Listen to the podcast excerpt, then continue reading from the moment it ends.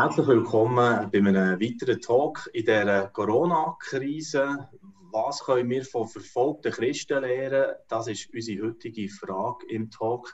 Ich freue mich sehr, dass wir einige den wichtigsten Werke, die in diesem Bereich tätig sind, in der Schweiz daheim sie auch können an einen Tisch holen respektive im Moment ist es ja so, man holt die Leute in einen gemeinsamen Zoom-Raum, in eine Videokonferenz und das haben wir für heute Nachmittag eben können so organisieren. Freut mich sehr, dass ihr alle miteinander eure Sicht da werdet reingeben zu dem Thema, das in der jetzigen Zeit von mir aus auch sehr wichtig ist und vor allem auch der Blick eben über den Tellerrand raus, über unsere Schweizer Situation raus, auch zu schauen, wie es den Menschen sonst in anderen Ländern.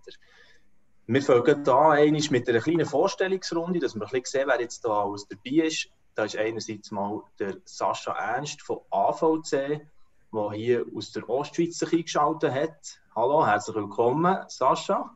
Hallo Florian, auch herzlich willkommen. Danke vielmals. Ja, Sascha, sag doch mal ein paar Worte über dich und auch in welchem Zusammenhang dass du ähm, dich mit dieser Thema, äh, dieser Fragestellung so beschäftigst. Ja, kurz zu mir, Sascha Ernst, ich bin verheiratet, habe vier Kinder, wohne in der Ostschweiz arbeite für AVC, das ist die Abkürzung für Aktion für verfolgte Christen und Notleidende. Seit 15 Jahren aus der Schweiz raus in 34 Ländern, zusammen mit Österreich und Deutschland sind wir etwa in 62 Ländern plus minus tätig. Und die 15 Jahre, die ich unter verfolgten Christen arbeite, zum Teil intensiv, immer wieder auch in Untergrundkirchen, hat mich vieles gelehrt, und ich denke, wo wir in der westlichen Kirche davon profitieren können. Auf das werden wir eben jetzt reden kommen. Bin ich sehr gespannt, was du da für eine ja, Horizonterweiterung auch kannst reinbringen für uns Schweizer Christen. Ich bin zum Beispiel viel weniger im Ausland unterwegs und in Kontakt mit diesen Menschen. Darum nimmt es mich sehr wunder und äh, bin ich gespannt auf das, was du kannst reingeben kannst. Sascha, merci vielmals. Der Rolf Rupp von HMK, er ist eingeschaltet aus Thun. Rolf, auch bei dir also mal willkommen in unserem Talk heute zum Thema verfolgte Christen. Wer bist du und wie hast du mit diesem Thema zu tun? Hallo Florian, merci vielmals, dass ich hier darf dabei sein darf, vertreten. Mein Name ist Rolf Rupp. Seit einigen Jahren arbeite ich für die HMK, mache Öffentlichkeitsarbeit dort, besuche Gemeinden, erzähle über unsere Arbeit und vor allem über Situation der verfolgten Christen, von notleidenden Menschen. Ich bin daheim im Emmental, verheiratet, habe zwei Kinder. Und die HMK gibt es seit 50 Jahren, 51 Jahren jetzt schon, haben wir, sind wir unterwegs. Wir unterstützen verfolgte Christen ursprünglich mehr Osteuropa, unterdessen gehen die Projektländer eigentlich von Südamerika über Nordafrika nach Osten bis auf Asien, wo wir mit einheimischen Partnern unterwegs sind, sie ermutigen, sie unterstützen. Und ich denke auch ganz viel von ihnen lernen und ich schätze es immer wieder, wenn ich Menschen begegne, die, die eben Verfolgung erlebt haben, die viel durchgemacht haben wegen ihrem Glauben an Jesus, weil da finde ich so, so eine Teufel in einem Glauben, den ich mir manchmal für mich selber wünsche und, und wo ich ja, hier manchmal nicht so sehe bei den Leuten. Und ich denke, das ist etwas, was wir wirklich können, können mitnehmen können, lernen und, und ermutigt werden von ihnen. Merci, Rolf. Ich tue gerne noch Daniel Lehner einleiten und auch hier begrüßen. Er ist von Open Doors, zu Burgdorf eingeschaltet nicht weit weg von mir, bald gesagt. Gell? Wir haben das Homeoffice Salzburgdorf im Moment. Du okay. bist im Büro von Open Doors Burgdorf, gell, Daniel? Ja. Sag doch auch noch gerne ein paar Worte über Open Doors und deine Rolle dort dabei. Open Doors ist vor 65 Jahren gegründet worden vom Bruder Andrew in Holland. Der hat dann angefangen, Bibel schmuggeln hinter riesigen Vorhang. Und heute sind wir in über 60 Ländern tätig so ziemlich um Äquator herum ist unser Schwerpunkt. Und dort unterstützen wir Christen, unterstützen, die verfolgt werden, in jeglicher Form, die möglich ist. Also nach wie vor natürlich Bibel, aber auch Traumabewältigung für Leute, die so schlimme Situationen müssen erleben müssen. Medizinische Hilfe, materielle Hilfe, finanzielle Hilfe, gerade das, was ansteht. Und unser Hauptsitz in der Schweiz ist in Romanel-sur-Lausanne. Und dort ist der Philippe Fonchalat, er ist unser Direktor und er ist zuständig für Schweiz, Österreich und Rumänien. Der Hauptsitz weltweit ist nach wie vor in Holland. Okay, danke vielmals, Daniel Lehner. Ähm, bei euch äh, kennt man ja vor allem den Weltverfolgungsindex. Das ist sicher etwas von den wichtigen Tätigkeitsfeldern, die ihr habt, oder, die ihr alle Jahre rausgebt. Ja, genau, richtig. Ja. Da tun wir immer der Happy Weltverfolgungsindexjahr fängt am 1. November an und hört am 31. Oktober auf. Und aufgrund von diesen Daten publizieren wir immer im Januar den neuen Weltverfolgungsindex publizieren. Gut, danke Daniel. Ich würde gerne noch die Frau in unserer Runde begrüßen. Normalerweise wäre es Ladies First. Jetzt haben wir in diesem Talk halt doch die, die Werksverantwortlichen mal von Anfang genommen. Sabrina Bettanratz hat nämlich ein bisschen eine andere Rolle hier in unserem Gespräch auch.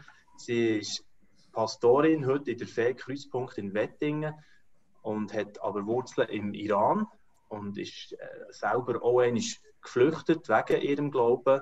Also hat das selber erlebt und heute immer noch im Kampf äh, mit dem Thema oder, oder für, kämpft für das Recht vor allem von der Familie, weil dort hier nach wie vor äh, zum Beispiel der Vater äh, leidet unter, einer Haftstrafe wir wollen jetzt ein bisschen genauer darauf eingehen. Aber zuerst auch noch, Sabrina, mal fragen dich, ähm, wer bist du und sag doch ein paar Worte zu dir.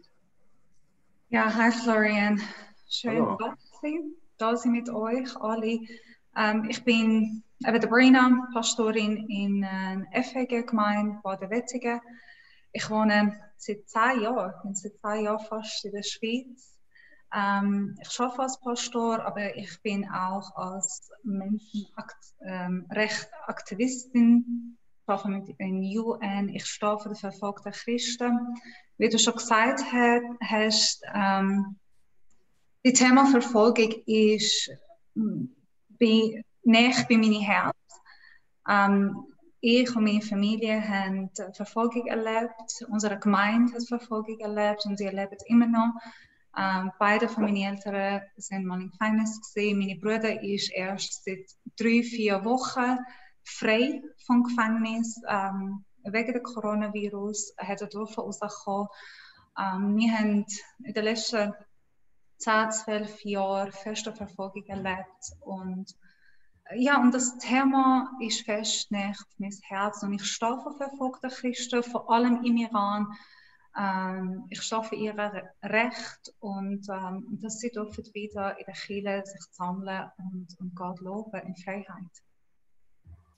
Wie hast du aktuell jetzt so in dieser Krisenzeit, wo wir stecken, Kontakt zu Menschen im Iran, auch zu deinen Liebsten von Familie? Ich glaube, wie alle anderen im Moment, es gibt so viele gute Apps und Technology, die wir können brauchen können WhatsApp, uh, Telegram. Es gibt auch die speziellen Apps, Line, Signal, wo ziemlich sicher sind und wir können miteinander in Kontakt bleiben. Also Internet ist eine geniale Möglichkeit. Ähm, heute, wo Christen können in Gemeinschaft haben, in Kontakt bleiben, wo wir vor zehn Jahren überhaupt nicht gehabt haben. Genau. Das ist sicher ein riesiger Vorteil von unserer Zeit dass wir, sonst könnten wir jetzt auch nicht so ein Gespräch führen wie, wie jetzt okay. gerade. Das wäre gar nicht möglich. Ähm, Dabrina, ich würde gerne noch schnell ein bisschen bei dir bleiben, weil du wirklich ähm, selber eigene Haut das erlebt hast, wie das ist, wenn man verfolgt wird wegen dem Glauben. Wir haben ja das Thema so ein bisschen, dass es äh, eine viel größere Abhängigkeit zu Gott bringt und ja, man durch das merkt, ähm, letztlich habe ich es nicht mehr unter Kontrolle, was jetzt passiert oder wie wie dem ausgesetzt, der, äh, Bedrängnis und, und Einschränkungen und, und ja, letztendlich bedroht am eigenen Leib und Leben. Wie ist das für, für dich dazu mal ein? Kannst du uns da noch mal ein bisschen reinnehmen als, als Frau, die das erlebt hat? Ähm, ich mag mich erinnern, es war 2009 im März, ähm, wo die Regierung hat uns angerufen und hat gesagt, dass wir uns nicht mehr in grossen Gruppen treffen, dass wir äh, haben nur mehr dürfen auf Persisch, das ist die ähm, offizielle Sprache im Iran predigen, dass wir dürfen nicht Gottesdienst haben ähm, auf persische Sprache, dass wir haben auf Aramäisch oder andere Sprachen, die nur für die Christen sind, Gottesdienst haben. Ähm, und am Montagmorgen wir haben eine Entscheidung treffen. Die Entscheidung war, entweder behalten wir die Kirche nur von den ähm, Native Christen oder die, die Regierung wird unsere Kirche äh, schließen und Schlüsse von uns wegnehmen.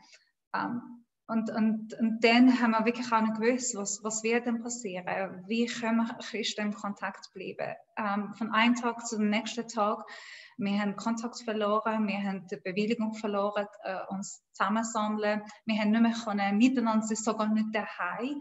Es, ist, es wurde uns verboten, mehr als zwei, drei Personen, Christen, zusammenzukommen. Ähm, und es war ein enormer Schock am Anfang. Ähm, äh, unter dem Druck und der Verfolgung, äh, wir haben nicht mehr gewusst, was wird dann passieren, wie kann man weitergehen, wie tun wir überhaupt unseren Glauben leben wenn wir dürfen nicht zusammenkommen und wir sind so angewiesen an Gottes Führung, an, an neue Perspektive, neue Vision, kreative Weg und einfach Gott, dass er uns leitet in dieser Situation. Ähm, das ist die, die erste Erinnerung, die ich habe, ist, ähm, die Regierung hat ähm, unsere Tour geschlossen. Wir sind von der Kirche rausgekommen, wo haben, haben wir mehr als 30, oder mein Vater ist mehr als 35 Jahre der Pastor von dieser Kirche. Und, und dann plötzlich, wir dürfen nicht mehr in unserer Kirche. Wir haben sogar in dieser Kirche gewohnt. Und plötzlich stehen wir raus von diesen Gebäuden mit so vielen Christen, die da stehen und sagen, okay, jetzt, was, was machen wir jetzt? Um, es hat sich wie homeless gefühlt. Und wir sind verloren gewesen. Aber Gott hat uns in dieser Zeit extrem viel geholfen. Und, ähm, ich werde mehr erzählen, was hat uns gestärkt in dieser Zeit von Bedrängnis, von Druck, von Verfolgung, äh, wo eben, wie du gesagt hast, wo wir haben gemerkt, wir haben keine Kontrolle über die Situation mehr. Und wir müssen nur an Gott schauen und vertrauen, dass er uns leitet. Und schlussendlich, es geht er ist der, der die Gemeinde baut. Er ist der, der sein Königreich baut. Er ist der, der wirkt. Er ist Evangelist. Er ist der Pastor. Er ist Apostel. Er hat Idee. Um, ähm, und er weiß am besten. Und, um, ähm, und, und, wir haben gewusst, dass Gottes Arbeit, das Christentum, kann nicht gestoppt werden durch Isolation, durch Bedrängnis, durch Verfolgung. Nicht kann Glaube killen, nicht kann Glaube verhindern. Und wir haben durch Verfolgung erlebt, wie, wie Glaube wächst, wie viel mehr wurde Muslim zu Christentum konvertiert. Und, und Menschen sind zum Glauben gekommen, das nicht kann unseren Glauben verhindern. Würdest du sagen, das hat die Glaube, weißt jetzt auch bis heute, wenn du als Pastorin dran bist, prägt und die Erfahrung ist, ist so stark gewesen, dass, oder, oder kann man das auch wieder ein bisschen verlieren, wenn die Umstände sich verändern? ich sage dir, es ist, es ist schlimm gewesen. Es ist ein, eine nicht immer gute Erinnerung. Es ist schmerzhaft, zurückgehen und auf die Zeit denken, äh, auf die Zeit im Gefängnis, auf die Zeit äh, von der Verhörung, Gericht und alles. Aber als Familie, wir haben auch darüber geredet und als Familie, wir haben alle gesagt, wir werden die Zeit nie ändern, ähm, nie tauschen. Weil genau in dieser Zeit wir haben als Familie Gott am meisten erlebt. Wir haben Gott gesehen, wir haben ihn gehört, wir haben ihn so nah erlebt und das werde ich mit nichts tauschen. Und ja, ich glaube, die Erfahrung in der Verfolgung hat mich am meisten geprägt. Und ich bin, wer ich bin und ich kann stehen in meinem Glauben heute, weil ich die Erfahrungen gemacht mit Gott. Ja, absolut. Und du meinst, das äh, ist ja immer noch für dich, wenn du jetzt zum Beispiel vor der UNO geredet hast oder in Amerika, bist ja sogar zum Präsident eingeladen worden in sein Oval Office, da, da ist man immer wieder in Abhängigkeit von Gott, oder? Auch in diesen Punkten, aber auch sagen, abhängig von Gott im Alltag ist das, was mich auch wie, würde interessieren. Wie kann man das machen? Oder, oder wie weiternehmen? Ähm, Du hast recht, ich bin, ich bin im UNO und ähm, bin ich auch eingeladen gewesen, in Oval Office zu gehen. Und bevor, ähm, bevor wir, die haben uns debriefed ähm, in der White House, wir sind äh, vorbereitet gewesen. Ähm, die haben uns gesagt, was wir dürfen sagen, was wir dürfen nicht sagen. Und ich bin in einem Raum gestanden, bevor ich in den Oval Office reingegangen bin. Erstmal, auch das zweite Mal, weil ich ähm, zweimal durfte den Präsident Trump treffen und mit ihm reden. Und beides Mal habe ich mir auf Gott schauen und sagen, du bist der Präsident, du bist König und du bist der Herr. Und, ähm, du tust mich leiten. Und die Worte, die du mir sagst, das werde ich sagen. Und ich bin in dieser Zeit, du bist so es, es ist sehr stressig und man, man hat auch Angst. Was darf ich sagen? Was darf ich nicht sagen? Was wird schlimm für meine Familie oder für die Leute, die in Verfolgung sind? Wir wissen nie, was die Outcome kann sein. Und ja, wir sind so angewiesen. Ich habe meine Eltern angerufen, habe ich ihr gesagt, ähm, jetzt werde ich in den Oval Office gehen. Und wir haben einfach miteinander gebetet, ähm, eine Fürbitte gemacht, dann haben wir gebetet, dass Gott mich und meine Worte leitet. Ich, und im Alltag, ich glaube, jeden Tag, wir sind angewiesen an Gottes Führung. Ohne das kann man nicht, kann man nicht weitergehen. Danke vielmals, Sabrina, für den ersten Einblick in die, die Weg, wo du immer noch natürlich dran bist, wo immer noch am Kämpfen bist für das Recht von verfolgten Christen. Ich würde jetzt gerne äh, die anderen hier auch einbeziehen in unserer Runde. Mir ist eines ähm, geblieben, wo äh, Mann von Open Doors bei uns in der Kille ist, eine äh, Präsentation machen, der hat gesagt, und diesen Satz habe ich nie mehr vergessen, ja, ähm, die verfolgten Christen haben eine ganz andere Art von, von äh, Herausforderungen als wir. Wir sind die versuchte Kille, die versuchten Christen. Also wir haben so viele Möglichkeiten. Da würde mich mal den Vertreter von Open Doors interessieren, wie man das kann verstehen kann. Wir, wir haben auf eine Art, er hat gesagt, ja, mit euch möchte ich gar nicht tauschen. Ihr habt auf einem Weg eure Versuchungen, eure ganze Unterhaltung und so, und das, was jetzt viel wegen Corona auch weg ist, ist, ist das für euch äh, immer noch eine wichtige Botschaft, die ihr reingeht? Ja, ich kann Lina voll und ganz unterstützen. Das ist das, was wir auch von den Menschen, die aus diesen Ländern, die zu Christen sind, nicht so einfach ist wie hier in der Schweiz, wo wir immer wieder überkommen. Also, wir hören Zeugnis von Menschen, die sagen, jetzt in Nordafrika, wo ja letztes Jahr in Algerien so viele Kirchen sind, zugetan worden und auch Leute sind eingesperrt worden und abgebrannt worden sind Kirchen.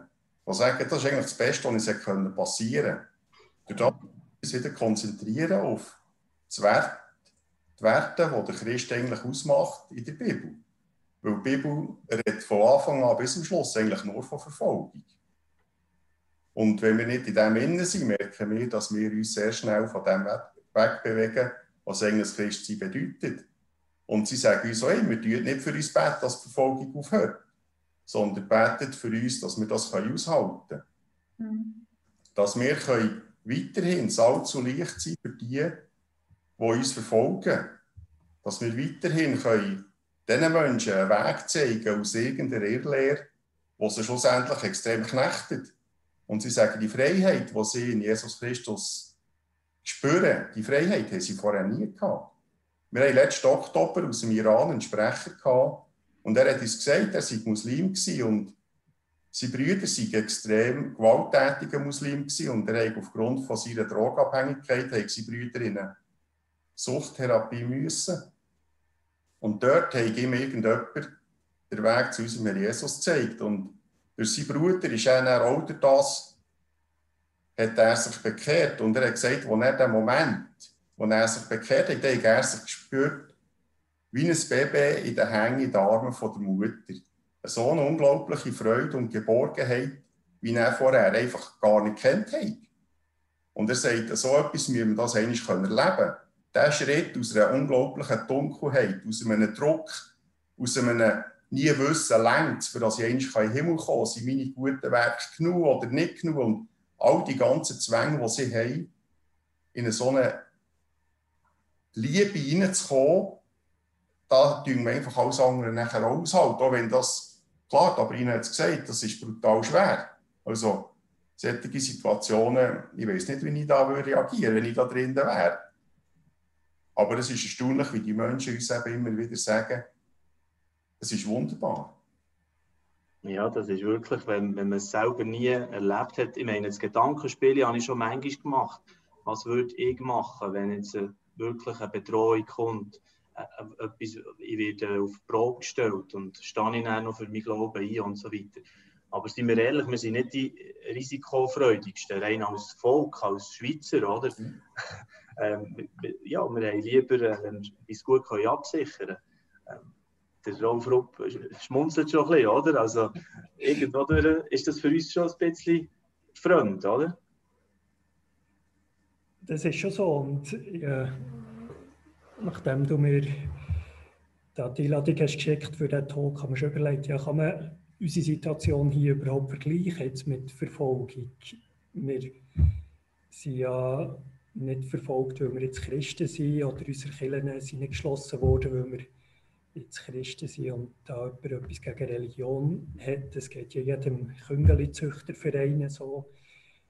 Und doch einfach zu spüren, wenn, wenn gewisse Sachen wegbrechen, die ihm lieb sind, wo man hat gedacht, das gibt einem Halt, wo man hat gedacht, das tut meinem Glauben gut und dann plötzlich vor dieser Frage zu stehen, ja, was, was bleibt denn, auf was stütze ich meinen Glauben ab? Und ich denke, das ist die spannende Erfahrung, die wir jetzt durchmachen, plötzlich zu merken, okay, die Beziehung mit Gott geht die nur, wenn ich meinen Pfarrer sehe, in der Woche oder in der Woche in die Kirche kann. Und viele Menschen auf dieser Welt haben das nicht, aus welchem Grund auch immer, weil sie eben sich im Geheimen müssen treffen oder gar nicht können treffen Und plötzlich so Leute zu sehen und, und zu merken, es, es geht ja, die Beziehung mit Gott kann ich ganz für mich leben. Klar ist, ist es so wichtig, dass wir Gemeinschaft haben, dass wir uns austauschen können, ermutigen, aber letztendlich geht es ja um die Beziehung zwischen mir und Gott. Und mhm, genau. Ich habe noch gerade heute mit jemandem vom Team darüber geredet und das hat mich erinnert an eine eine der ersten Begegnungen hier bei HMK mit einem Pastor, der manches Jahr im Gefängnis war, der gefoltert wurde, der sehr schwierig müssen durchmachen. Ich habe ihn dann so gefragt, ob er sich nie überlegt hat, einfach die ganze Sache mit dem Glauben an Jesus aufzuhören, aufzugeben. Dann wäre er frei gewesen, dann wäre alles gut gekommen. Und ich habe es noch spannend gefunden, habe mich zuerst so ein bisschen äh, angeschaut, irgendwie die Frage nicht ganz verstanden bis er es nicht gecheckt hat, was ich ihn frage. Und dann hat er nur so gemeint, ja, das war nie eine Frage, weil Gott sei immer bei ihm war. Und ich denke, das ist so das Geheimnis, die Gegenwart von Gott, wo die Leute spüren, wo, wo ich denke, sie auch immer wieder durchdreht, auch wenn um sie um als, als zusammengeht, in dem Sinne die, die weltliche ja. Sicherheit. Also wir können schon Thesen so einfach mal aufstellen, in der Not, wenn es ganz schwierig wird, dann erleben die Menschen Gott ganz nah. Ich denke schon. Wir, ich glaube, wir können das jeden Tag erleben, egal ob wir jetzt in Not sind oder einen guten Tag haben. Aber ich denke, wir sind sehr oft uns dem nicht bewusst, wenn es uns eben gut geht, wenn alles funktioniert. Ich denke, wir sind dann genau gleich auf Gott angewiesen aber sie sind uns einfach nicht bewusst, weil, weil wir einfach denken, wir können es selber. Die Schweiz ist so gut, da brauchen wir mhm. Gott nicht mehr. Das ist so immer ein bisschen Gefahr, denke ich, wo wir drinstehen. Und, und wenn wir eben die Sicherheiten nicht mehr haben, dann sind wir uns dem ganz neu bewusst, dass wir eigentlich Gott bei uns haben, dass Gott mit uns ist. Ja, für mich ist äh, schon auch so ein Thema jetzt in dieser Zeit, ja, bin ich denn bereit, sind wir bereit, jetzt das äh, spezielle Umfeld, das da ist, zu nutzen, für einzustehen für unseren Glauben? Also macht das unseren Glauben gleich ein Stück weit radikaler, die Krisenerfahrung, die wir jetzt hier machen? Sascha Ernst, da möchte ich eine dich fragen. Siehst du da die Chance, dass das passieren kann? Ähm, ich habe eigentlich auf die Chance gewartet, warten ein Stück weit immer noch in der Schweiz und ich glaube halt schon, wir sind in der Talsohle von der Not, wo jetzt das Corona hervorgebracht haben, äh, nicht wirklich an dem Punkt angekommen, wo die Leute verzweifelt sind. Und das ist genau das, was wir ja in diesen Verfolgungsländern erleben, wo wir als Werk, ich meine, wir reden von 250 Millionen verfolgte Christen. Es gibt ganz verschiedene Stufen von Verfolgung. Es gibt die familiäre Verfolgung, es gibt die Sozialverfolgung, die finanzielle Verfolgung, wo man den Job verliert und man kein, nicht mehr zu speisen weil nicht mehr reinkommt. Dann ist man äh, die religiöse Verfolgung, wo man öffentlich gehetzt wird von Hindu-Priestern, von Imamen und so. Da gibt es so viele verschiedene Arten von Verfolgung und ich habe schon gesagt, äh, ich wünschte mir eigentlich, dass die Not, und ich muss glaube sagen, die meisten Leute kommen, glaube ich, wirklich in eine persönliche Beziehung aus der, aus der Not raus.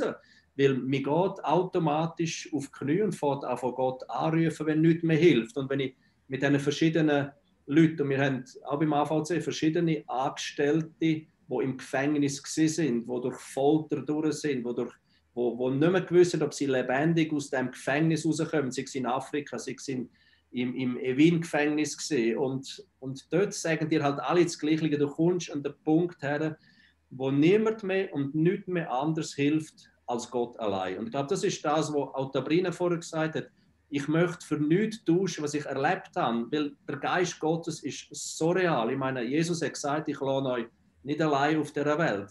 Ich schicke den Parakletos und Parakletos heißt wirklich nebenbei gestellt. Jemand, ist herbeigerufen worden, um neben dir zu stehen und mit dir durchs Leben zu gehen. Und die Realität im Druck, in der Finsternis, in der Verfolgung ist, dass Gott extrem nahe ist. Und das ist der, im tiefsten Punkt vom Leben von diesen Menschen, sagen sie dann auch immer wieder, das Schwierigste ist zum Schönsten geworden.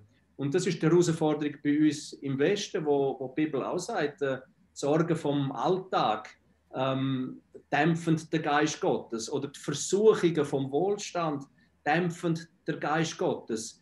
Und eigentlich gibt es nichts Schöneres, als in der Gegenwart vom Geist Gottes sein. Und, und wenn du gezwungen bist, nach Hilfe dich ausstrecken und es ist niemand anders rundum, weil dir alles geraubt worden ist, weil, äh, weil du in Einzelhaft bist, weil deine Geliebten geraubt worden sind, weil du Hab und Gut verloren hast, dann streckt sich der Mensch glaube ich, automatisch nach Gott aus. Und darum muss ich auch immer sagen, dort aus dem schwierigen Aufbruch und geistige Erweckung stattfindet. Und das ist, wir, ich habe einen bei mir zu Besuch vor Jahren, der Farshid Fatih, der ist fast sechs Jahre im Gefängnis gesehen im Iran. Der besucht mich bei mir hier in der Schweiz und sagt, ihr habt es so schön da, ich meine die Berge und die Seen und die Kühe und das Gebimmel. Aber ich würde um nichts in der Welt tauschen. Ich will zurückgehen in den Iran, weil der Himmel ist offen. Es ist Gottes Kairos, es ist Gottes Momentum. Wir haben so viele Menschen, die zu Jesus finden. Und das ist die größte Freude, wenn Menschen zu Jesus finden. Und ich meine, ich bin selber dort über zehn Jahre in der Untergrundkille im Iran sie besucht, sie ermutigt. Und dann schon müssen sagen, du, du glaubst wie in der Schweiz, aber es betend, äh, und du betest wie in der Schweiz, aber es passieren einfach mehr Sachen als so, der Himmel ist offen und die Leute sind hungrig und sie sind, sie sind aufeinander angewiesen. Es ist eine Einheit da, es ist ein Vertrauen da, sie haben, sie haben nichts anderes als zum Teil die Bibel und sich selber. Und das ist mhm. schon ein extremer Katalysator für Gottes Wirken. Darum warst du immer wieder ins Ausland, Sascha, auch, gell? Ja, ich gehe ab und zu ins Ausland, um mich geistig erfrischen, damit ich dann wieder in der Schweiz Schlusszeichen leben und überleben. Nein, ich muss ja sagen, in der Schweiz gibt es auch schöne Aufbrüche, aber die Erweckung, auf die warten wir noch. Sind wir zu wenig verzweifelt eigentlich noch? Auf einem Weg, für das zusammenzufassen? Ja, ich glaube, es liegt in, im, im Wesen des Menschen, dass aus der Verzweiflung Vater anfangen, Gott anrufen. Es hat im Prediger einen Satz, der trifft einfach auf alle Kulturen und alle Religionen zu, was heißt, Gott hat den Menschen die Ewigkeit ins Herz pflanzt. Und die Ewigkeit, die ruft einfach nach Hilfe, nach Sinn, von wo komme ich, wieso bin ich, wo gehe ich. Und wenn, wenn du nichts mehr hast, wenn dir alles zwischen den Händen zerrinnt, dann, äh, ja, dann kommt wieder zurück zur, zum Fundamentalen vom Leben. Ich glaube, das, das ist, Wohlstand ist, ist eine Gefährdung, ja. Dabrina, jetzt werde ich gerne dich fragen. Du bist heute Pastorin ähm, in Wetzigen und, und hast mit dem anders zu tun, äh, in Wettigen, excuse, nicht, dass ich es falsch sage, in Wettigen natürlich, hast mit dem Spannungsfeld wahrscheinlich zu tun, oder? Du hast das erlebt im, im Iran, so das, das äh, Nähe und auf Gott vertrauen und jetzt äh, Hast du da deine Schäfchen in Wettigen, wo, wo du auf, auf den Weg willst nehmen und dass sie das auch können erleben hier in der Schweiz, in den anderen Alltagsumständen? Ist das für dich manchmal ein Zerriss, den du erlebst? Oder? Um, ähm, genau, ich glaube, wie der Sascha hat gesagt, es ist, es ist auch ein geistlicher Kampf hier in, äh, in Europa. Und mir wäre auch lieber im Iran und im Iran Chile leiten. Um, ich glaube, zwei Sachen merke ich am meisten in Europa uh, oder in Amerika unter uns im Westen. Eine, wie das Sascha hat erwähnt, die Abhängigkeit, die angewiesen sind an Gott. Es ist wahr, wenn wir in Versuchungen sind, wenn wir verzweifelt sind, wenn wir in Krise sind, sind wir abhängig, sind wir angewiesen, wir schreien nach Gott. Ähm, ich wünsche mir, dass wir ohne Krise, ohne Verzweifel, ohne Schwierigkeiten die Abhängigkeit trainieren können. Dass wir können ohne mal in eine schwierige Situation hineinkommen, lernen, an Gott angewiesen sein und, und nur wirklich in, in unseren Fokus haben das erlebe ich sehr stark, habe ich sehr stark im Iran erlebt. Vielleicht auch, weil, wir haben so viel Wohlstand gehabt wie hier in, in Europa. Leute sind extrem angewiesen an Gott. In, in ihrem täglichen Leben, die schreien nach Gott. Alles, was sie machen, vielleicht auch ist Kultur, auch eine islamische Kultur, du bist angewiesen an Gott. Und du machst alles in Gottes Namen. So auch wenn du in Christentum reinkommst, ähm, bist so ähm, flexibel und du, äh, du, bist so ja, abhängig von Gott. Und zweite Sache, wo ich mehr im Iran erlebt habe, auch in der Kirche, ähm, im Vergleich von da in der Schweiz, ist Leidenschaft. Und Passion und Sehnsucht ähm, nach Gott. Ich sehe Leute, die in Verfolgung leben, wenn die frisch werden. Für sich Christentum ist schwarz und weiß wenn ich in Gott glaube, ich werde meine Leben riskieren. Die Entscheidung ist sehr stark. Und am meisten werden Christen, weil die Gott erleben. Um, ähm, und ich mag mich erinnern, wir haben eine Frau gehabt, sie, äh, sie, hat, sie hat Wunder erlebt, sie hat Gott erlebt. Und ähm, wenn ich darf noch drei Minuten der Geschichte erzählen, darf ich, darf ich noch drei Minuten der Geschichte erzählen? Wenn es geht, lieber in anderthalb Minuten. Aber jetzt Ein, Minuten, eineinhalb Minuten. Wenn, wenn, wenn man es ein bisschen kürzen kann.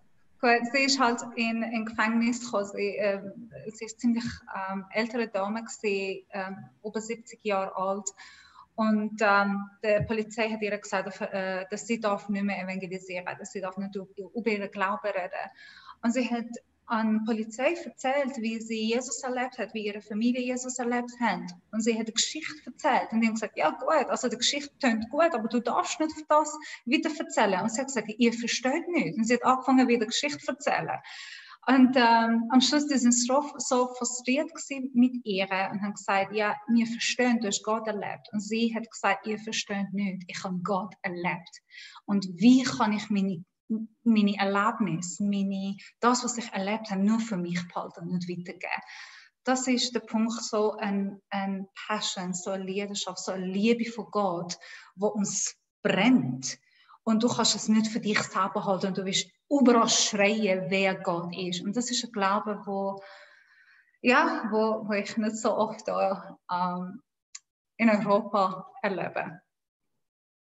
Das ist jetzt noch sogar viel kürzer gewesen, aber Ina, super. Aber wir, ich glaube, wir haben die Substanz von dieser Geschichte mitbekommen. Das, oder irgendwo äh, hören wir etwa, ja, wir wollen wieder erleben, was sie in der Apostelgeschichte auch erlebt haben, dass, dass äh, die ersten Christen auch, auch die erste Liebe zu denen zurückkommen. Oder? Und, und nachher, ich mache mich noch besinnen, als ich frisch zum Glauben bekomme, mit 20, oder, habe ich auch all meinen Freunden äh, ganz leidenschaftlich erzählt, ob sie es hören wollen oder nicht. Und irgendwann äh, tut man sich ein bisschen ja, ähm, einfügen, einfach in das, ja, so macht man es etwa noch und dort hier gibt es noch Kanäle, wo man es macht. Sollten wir dort wieder frecher werden, wenn jetzt vom Hintergrund, wo ihr erlebt, auch hier in der Schweiz. Was, was würdet ihr sagen? Ich glaube, es geht nicht um Frechheit, es geht um eine tiefe Überzeugung und Liebe haben. Mhm.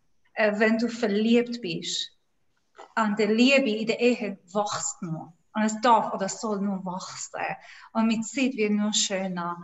Und alle sagen, oh, ich bin verheiratet, ich habe Kinder. Du, du, du, du schwätzt von dem. Wenn du ähm, wenn in, eine, in einer schönen Beziehung bist, kannst du dich nicht zurückhalten, außer von der Beziehung erzählen. Und die Leben mit unserer Gott ist eine lebendige Beziehung, ist eine Erfahrung, die wir dürfen jeden Tag erleben. Und wenn du in einer lebendigen Beziehung bist mit, mit, mit Gott, dann kannst du nicht anders machen, außer von dem erzählen. Und über reden und, und sagen, wer er ist in deinem Leben. Und die Beziehung, das dann das haben wir oft wirklich im Iran erlebt. Wir haben, es ist nicht ein anderer Gott, es ist dasselbe Gott im Iran, in Afrika, überall, auch in der Schweiz. Und wie der Sascha hat gesagt, ähm, wir beten gleich im Iran, wie da in Europa. Äh, unsere Lobpreis ist nicht anders. Das, was anders ist, ist, der, ist unsere Herzenshaltung und die Erwartung an Gott und Liebe gegenüber Gott. Und das ist die Mentalität.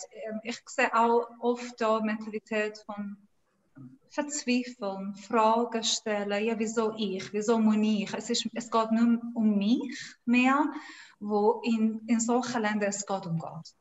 Ähm, du hast äh, voran erzählt äh, von der Bibelstelle, die sagt, Leben ist Jesus und Tod ist Gewinn die Bibelstelle ist eine Bibelstelle, die wir fast täglich erwähnt im Iran. Leben ist Jesus und Tod ist Gewinn. Genau, das ist äh, Philipper 1, 21, denn Christus ist mein Leben und das Sterben für mich nur Gewinn. Und das ist eben das, wo man wahrscheinlich äh, an dem Punkt erst herkommt, wenn man wirklich weiss, ich hänge mein Ganzes einfach an Jesus. Das ist alles nur, nur noch aus Jesus kommt, alles wie der Paulus das hier geschrieben hat. Er, er hat zwar nicht noch angehängt, weil ich aber mehr für Christus erreichen kann, wenn ich am Leben bleibe, weiß ich nicht, was ich mir wünschen soll. Das finde ich noch spannend, oder? Also er ist auch, auch ein bisschen hin und her gerissen gewesen. Aber bei uns ist es ein bisschen anderer Zerriss. Wir haben ja das Leben hier auch gern, oder? Wir, wir, wir genießen vieles von dem, was wir hier haben, oder? Wir haben ja größtenteils ein angenehmes Leben. Das macht wahrscheinlich sehr viel aus in diesem Thema ich, ich, ich, ich glaube, wir dürfen auch Leben genießen. Wir dürfen auch schön im Leben haben und wir dürfen das auch mit Jesus teilen und ihn mitnehmen in alles. Es muss nicht schlimm sein und schmerzhaft und bitter sein. Es geht um die Priorität und Fokus auf Jesus setzen, dass er die erste Platz hat in meinem Leben. Dass ich mit ihm darf aufstehen, dass ich darf mit ihm äh, laufen, mit ihm arbeiten, dass er überall in meinem Leben inne ist und nicht ein Teil am Sonntagmorgen oder in Kleingruppe oder im Gebet teil, sondern mein ganzer Tag ist mit ihm und durch ihn. Und das heißt, er ist mein Leben und ich teile alles, was ich kann mit ihm. Um, und er ist der Herr alles, was ich mache. Super, Sabrina, danke vielmals. Jetzt werden wir doch das ein bisschen praktisch werden und ich frage einfach die drei Mann in der Runde. Wie leben Sie das, dass Jesus erste Priorität bleibt im Leben in, in eurem Alltag? Florian, kann ich noch eine kurze Geschichte? Ja, Sa Sascha, bist du gut? Was Sabrina gesagt hat.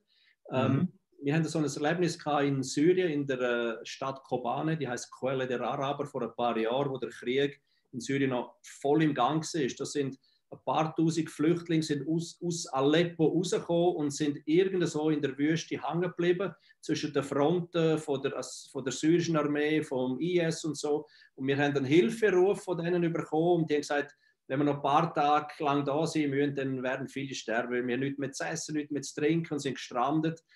Und dann haben wir unseren Leuten, unseren jungen Konvertiten, die sind gerade mal zwei Jahre in Jesus gesehen, haben wir gesagt, schauen, wir haben den Hilferuf von außerhalb von Aleppo. Wir könnten denen mit zwei Lastwagen Essen bringen, wir könnten denen helfen überleben. Aber, aber ihr müsst durch IS-Gebiet durchreisen und das ist extrem gefährlich. Es kann euch das Leben kosten.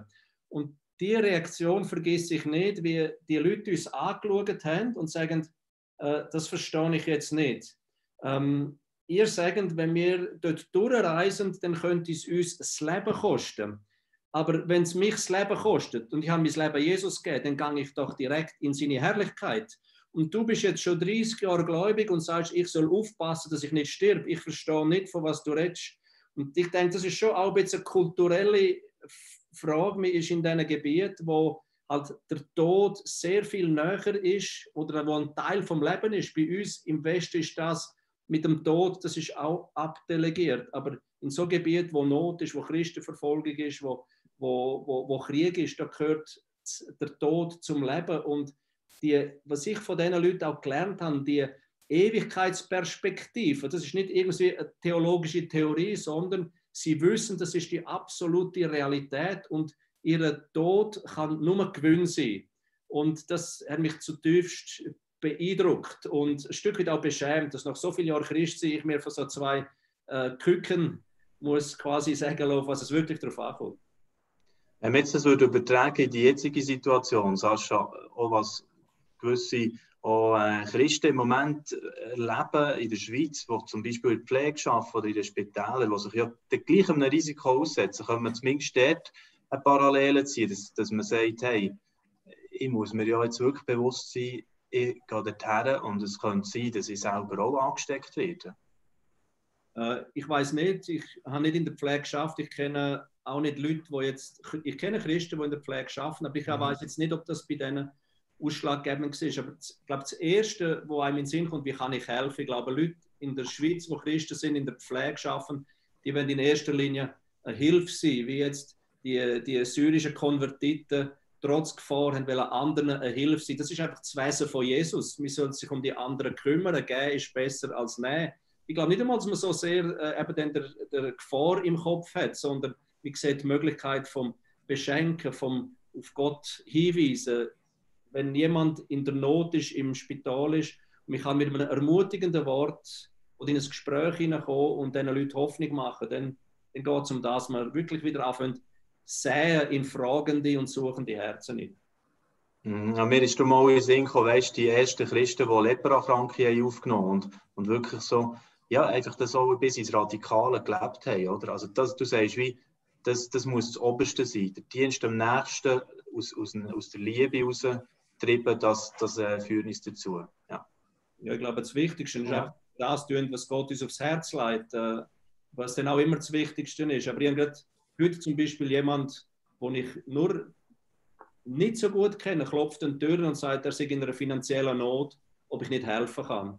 Ja, natürlich helfe ich dem und drücke dem 200 Franken in die Hand. Aber äh, ich weiß, das ist jetzt nur der Türöffner gesehen, um irgendwann einmal mit dem über das Wesentliche vom Leben zu sprechen, dass ich mit ihm in Jesus teilen kann. Also ich glaube, mhm. ja, nutzen wir einfach jede Möglichkeit, wo sich, wo sich, wo sich ergibt und und äh, die Bibel sagt, sagt selber, ist selber gesagt, wer zu Christus steht, der muss damit rechnen, dass es irgendwie Folge, Folge von, von Unterdrückung oder von Verfolgung geht oder von Verschmähung geht. Das gehört halt einfach dazu. Das kann man, das kann man in der westlichen Kirche äh, nicht schöner. Das, das ist Teil vom Christsein. Ja. Mhm. Äh, lass mich wieder zu der Frage zurückkommen, die ich ähm, Sascha ursprünglich gestellt habe. Ich kann auch gerne noch dazu kommen, aber lassen wir die anderen beiden dazu etwas sagen, weil äh, die haben jetzt lange Zeit gehabt, sich darüber Gedanken zu machen. Nein, das mit dem ersten Priorität geben, wirklich Jesus zu oberst zu haben. Ähm, wie ist das für euch? Wie lebt ihr das? Ganz praktisch ja im Alltag. Daniel. Wir leben in einem sehr kleinen Land und ich weiß nicht, ob es ein anderes Land gibt auf dieser Welt, wo wir so eine grosse Komfortzone haben. Und das ist genau das, was ich empfinde, was uns daran hindert. Eben genau das zu leben. Und wenn wir aus dieser Komfortzone rauskommen, dann erleben wir eben genau das, was die anderen Christen tagtäglich leben, weil sie halt nicht in so einem selben Land wie die Schweiz leben können. Aber wenn sie hier sind, sagen sie sehr schnell, ui, da trifft mir der Hurt, ja, ja, wir müssen uns nicht mehr sorgen. Darum werden wir den Tag überleben. Sondern hier in der Schweiz ist es eigentlich normal, dass du den Tag überlebst. Und die Abhängigkeit, das ist das, was mich immer wieder herausfordert. Also im letzten Oktober in Nordafrika, wenn man mit diesen Christen dort redet und das erlebt, wie als die genau auf das heraus leben, die wissen nicht, wie sie morgen zu essen auf den Tisch bringen, zum Teil.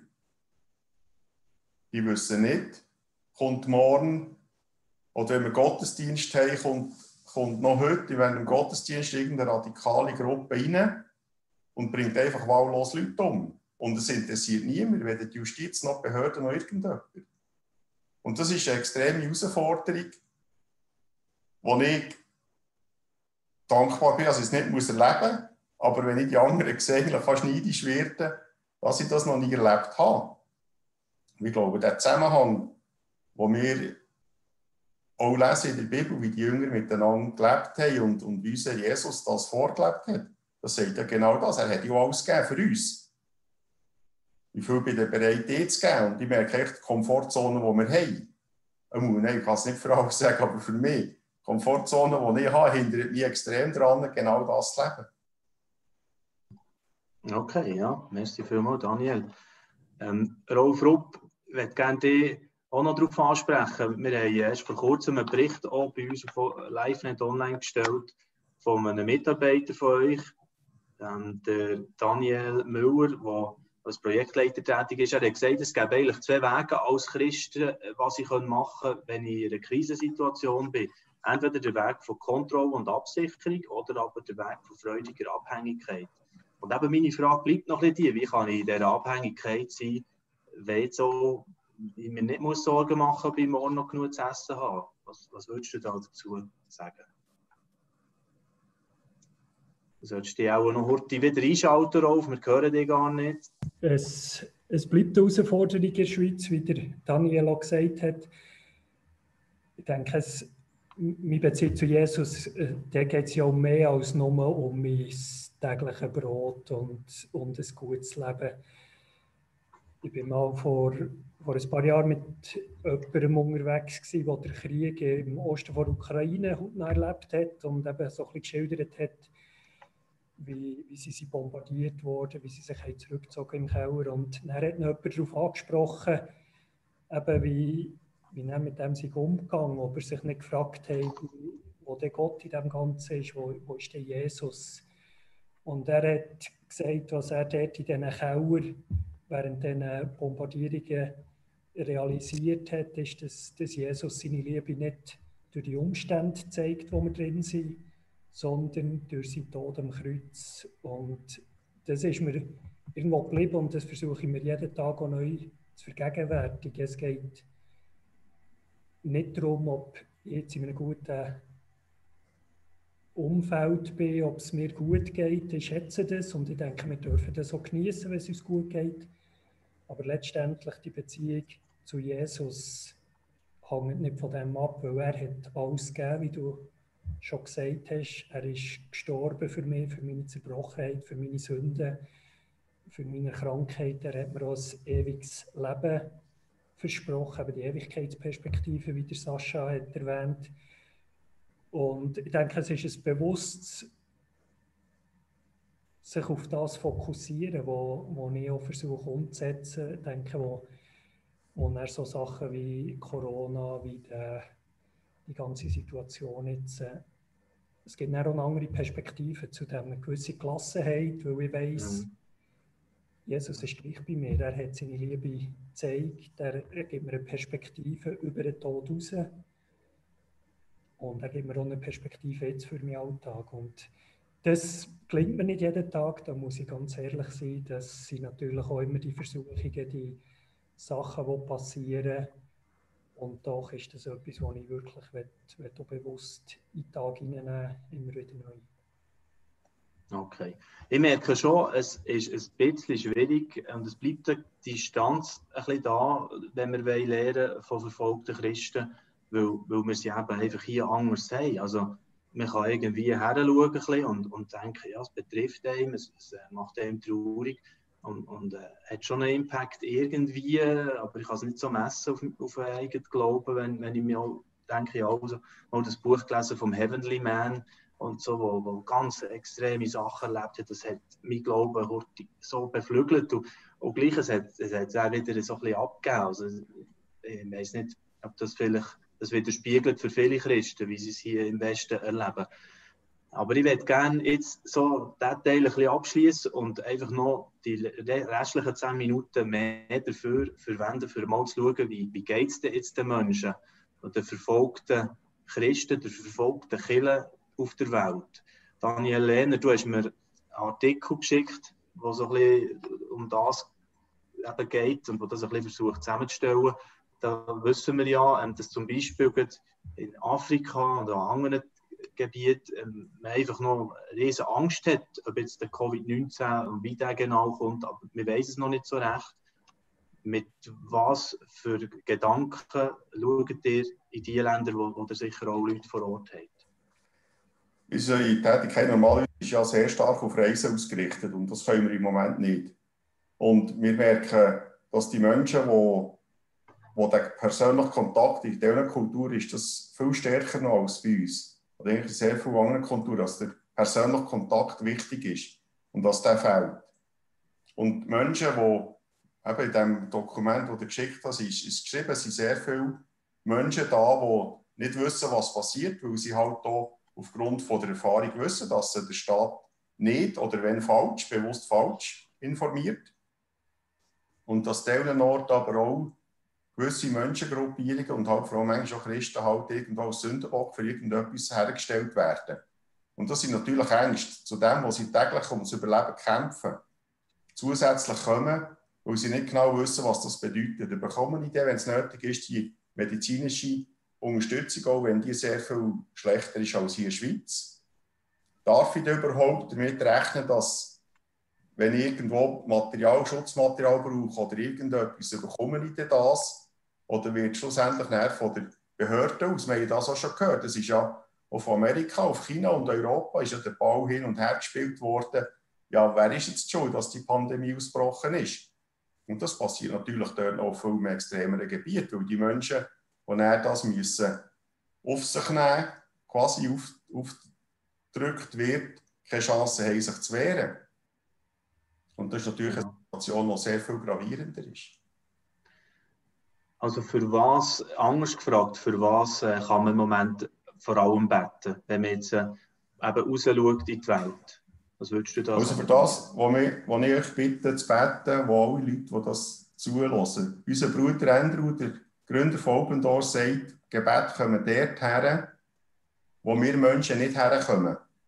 Und Gebet ist die mächtigste Waffe, das lesen wir auch in der Bibel. Und die Apostelgeschichte ist ja Geschichte drinnen von Paulus, der im Gefängnis ist. Und Christen gebetet und dann gehen die Fessel ab und die Tore gehen auf. Und das ist alles möglich.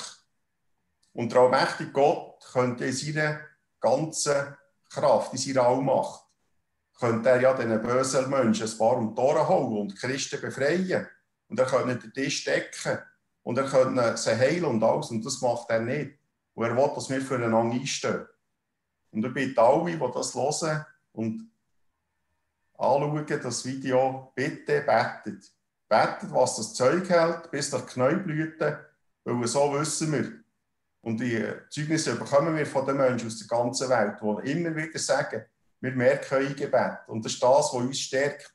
Das ist das, was uns immer wieder in Situationen Möglichkeiten gibt, die wir sonst gar nicht für möglich hätten gehalten. Bitte betet weiter für uns. Merci vielmals, Daniel. Ich würde gerne mit dieser Frage noch ein bisschen weitergehen. Bei den anderen Gesprächsteilnehmern heute jetzt. Sascha Ernst, was beschäftigt dich im Moment am stärksten? Für was betest du? Also das, was der Daniel gesagt hat, das möchte ich gerne unterstreichen und goldig ja. einrahmen, weil wenn du in einem Folterkeller von irgendeiner von diesen Nationen hockst, isoliert bist, du bist in Panik, du bist in Angst, du weißt nicht, was mit dir passiert, du bist Tag und Nacht bis zum Verhör rausgeholt, dann kann diesen Leuten effektiv niemand und nichts mehr anders helfen als, als Gebet.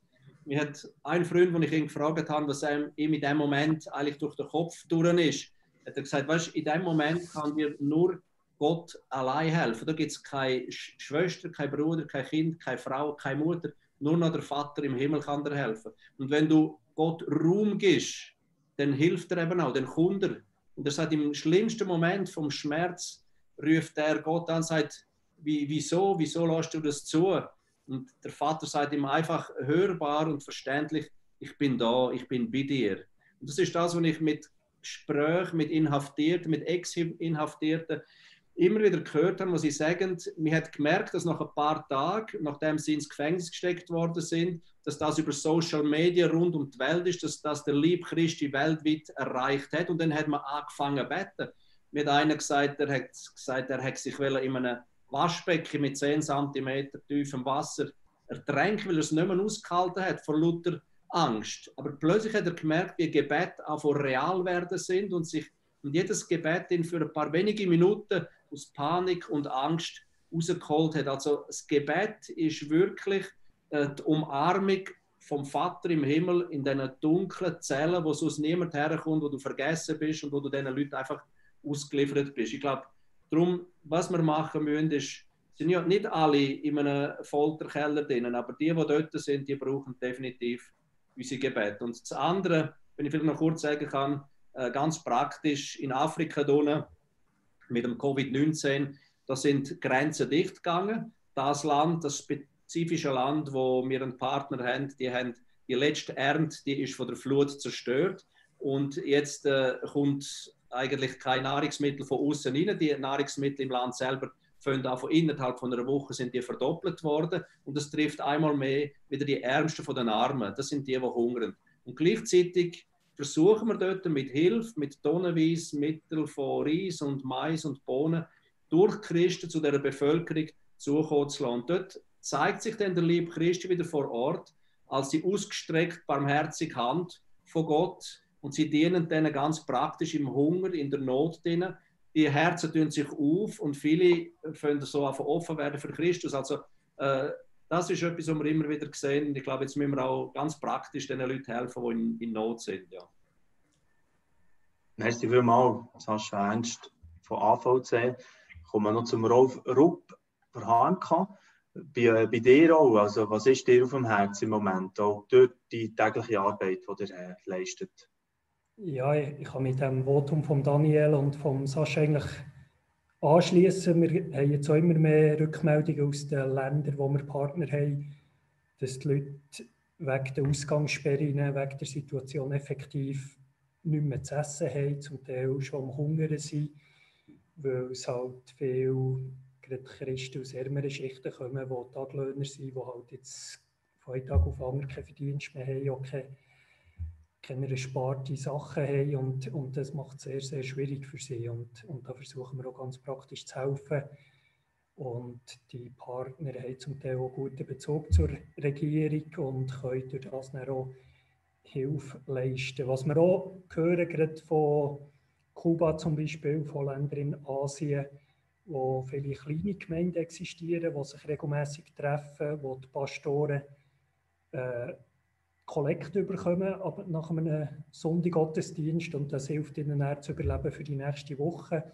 Jetzt sind seit Wochen keine Gottesdienste mehr möglich gewesen und die Pastoren, heute hat einer gesagt, die sind jetzt 100% von Gott abhängig, da ist absolut nichts mehr, was reinkommt, also die sind wirklich in einer grossen Not jetzt auch durch die Situation und, und kämpfen effektiv, um zu überleben. Jetzt mal ganz abgesehen auch vor Gefahr, dass sie sich könnten anstecken mit dem Virus. Aber da sind sehr viele existenzielle Ängste unter den Christen, aber natürlich auch schon in der Bevölkerung in diesen Ländern, wo, wo mhm. denke ich, die Leute wirklich bewegt. Mhm. Okay, merci vielmals, Rolf, von dir. Sabrina, ähm, darf ich dich bitten, wir haben das nicht abgesprochen, aber ich habe jetzt einfach so den spontanen Gedanken, darf ich dich bitten, dass wir wirklich die Stunde auch mit einem Gebet können beenden für äh, die Glaubensgeschwister auf der Welt, die wo, im Moment in solchen Situationen stecken, dass, dass wir wirklich mit einem Gebet auch die jetzige Stunde abschließen können. Wäre das okay für dich? Sehr gerne. Bevor ich bete, ähm, ich auch mich abschließen und alle anderen über Gebet mein Vater hat immer wieder gesagt, wir stehen treu und fest und gehen durch alle Verfolgungen. Wir erzählen unsere Zeugnisse, was wir in der Verfolgung erleben, damit eure Glaube wird gestärkt in Europa, in Westländern. Und ihr steht im Gebet, damit wir weitergehen können und weiter kämpfen und weiterstehen im Glauben. Und das ist die Leib Christi, das ist eine Familie. Und ähm, wie Daniel, Rolf und Sascha gesagt haben, ähm, Gebet ist das, was uns zusammenbringt und zusammenhaltet. Die stehen in Verfolgung, treu und erleben alles und wir stehen im Gebet mit ihnen. Und das macht uns als Familie eins. Ähm, genau, und, und wie schon gesagt, Gebet ist eine starke Waffe. Und wenn wir beten, werden Sachen passieren. Und jetzt darf ich beten. Ja. Jesus, danke, dass du der Herr über alles und allem bist und danke, dass du regierst. Danke, dass du der, souveräne Gott bist. Danke, dass du alles im Griff hast. Danke, dass du überall regierst und alles siehst. Danke für deine Gegenwart hier in der Schweiz, für den Segen, auch den Wohlstand, den wir dürfen erleben. Bitte ich, dass du in der Schweiz uns eine Hilfe eine neue Offenbarung für dich selber gibst, eine neue Sehnsucht, eine neue Leidenschaft, eine neue ähm, Lehre, dass wir dürfen merken und ähm, dass wir dürfen dich neu kennenlernen, deine Stimme hören, deine Nähe spüren. Bitte ich, dass du dich offenbarst in unserem Leben. Jede Person, die die Interview gehört hat, bitte ich, dass ja, die dürfen ein neues Sehnsucht, Begierung, ein Durst und Hunger nach dir bekommen und dich ganz besonders in ihrem Leben, auch jetzt in der Isolation, erleben. Und Vater, ich bitte ganz besonders für unsere Geschwister, die in Verfolgung sind, im Gefängnis sind, die äh, bedrängt sind, die in Not stehen, in finanzieller Not. Ähm, du bist der Herr. Du bist Vater, wir können nach dir schreien und du bist der, der versorgt, der schaut. Und du hast alles. Und Vater, ich bitte, dass du gerade jetzt bei den Geschwistern, die im Gefängnis sind, bist, bitte ich, dass du sie tröstest, dass du sie umarmst, dass du sie hilfst und Wärme schenkst, dass sie dürfen gerade jetzt in diesem Moment wüssten, es gibt Christen in Europa, die für sie beten. Dass sie sind nicht allein und äh, sind nicht ver ver vergessen gegangen. Bitte ich für die Christen, die im Not stehen, äh, finanziell und material, wo deine Versorgung brauchen. Bitte ich, dass du versorgst, dass du ihre hilfst, dass, dass du sie vom Not rausbringst, dass sie dürfen nochmal deine Hand am Wirkung sehen. Und bitte ich vor allem, dass du den Christen brauchst in verfolgten Ländern, um deinen Namen zu verherrlichen. Und deinen Namen weiter predigen und weiter schreien. Und dass du dich offenbarst in diesen Ländern. Dass mehr und mehr Menschen werden dich sehen, dich erleben, deine Botschaft erleben und eine gute Nachricht hören und zu dir kommen. Danke für alles, was du machst und die gute, wunderbare Zeugnisse, die wir haben dürfen erleben. Danke dass du der souveräne, ewige Vater bist. Amen. Amen. Amen. Ich danke euch ganz herzlich für äh, das Gespräch, das wir dürfen führen Die, Unsere Stunde ist bereits vorbei, aber wir bleiben weiter dran im Gebet, wie, wie Sie jetzt ähm, am Schluss äh, klar haben ja, betont. Von, von allen Seiten ist das ja jetzt gekommen und ich höre das auch immer wieder, wenn wir berichten auf LiveNet und Jesus CH über verfolgte Christen, genau gleich da sind wir zusammen und machen wir uns eins, immer wieder ausstehen hinter den Menschen, die in Not sind. Danke euch viel, viel mal für ähm, euer Engagement. Danke für jetzt auch das Gespräch. Und ich wünsche einen schönen Abend und bis zum Danke. Und sagen. Merci alle miteinander. Danke.